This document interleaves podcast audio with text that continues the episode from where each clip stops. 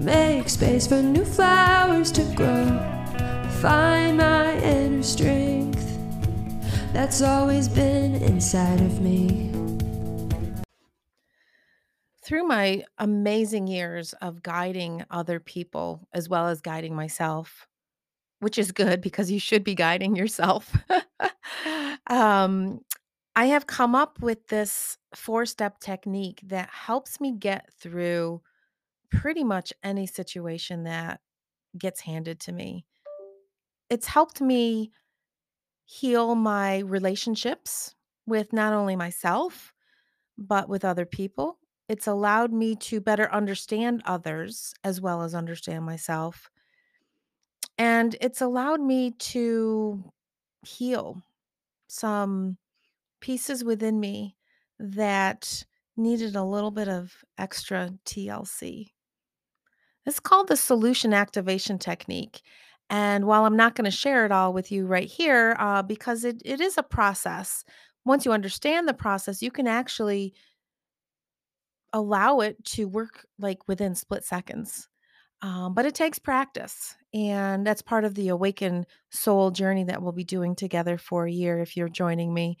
Um, but it's something that we will do over and over and over again until it just becomes a habit on dealing with the situation to get you to that space of peace and ease a lot faster than maybe you could have a year ago, 10 years ago, or what have you.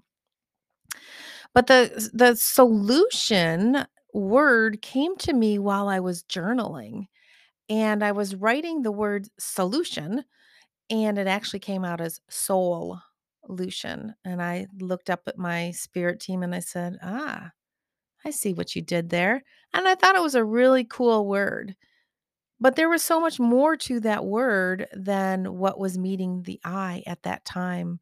Part of the reason why I love journaling so much is a lot of times messages come through and I have no idea what they mean. And then somewhere in the future, the answer is revealed.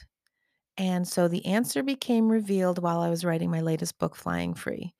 So, this technique actually integrates your soul's energy with your intuition, and it's the formula for making way to allow yourself to be authentically you. And when you're doing this technique, you create and reveal shifts within yourself that are the best solution for you. And your soul's light is built from a strong foundation of love, faith, and trust. And working towards creating the best solution to move forward is really what we're all trying to do. So, my message for today really is in the remembrance that your soul's light is built from a strong foundation of love, faith, and trust. And by remembering this, that is the greatest place to begin. Have a beautiful day.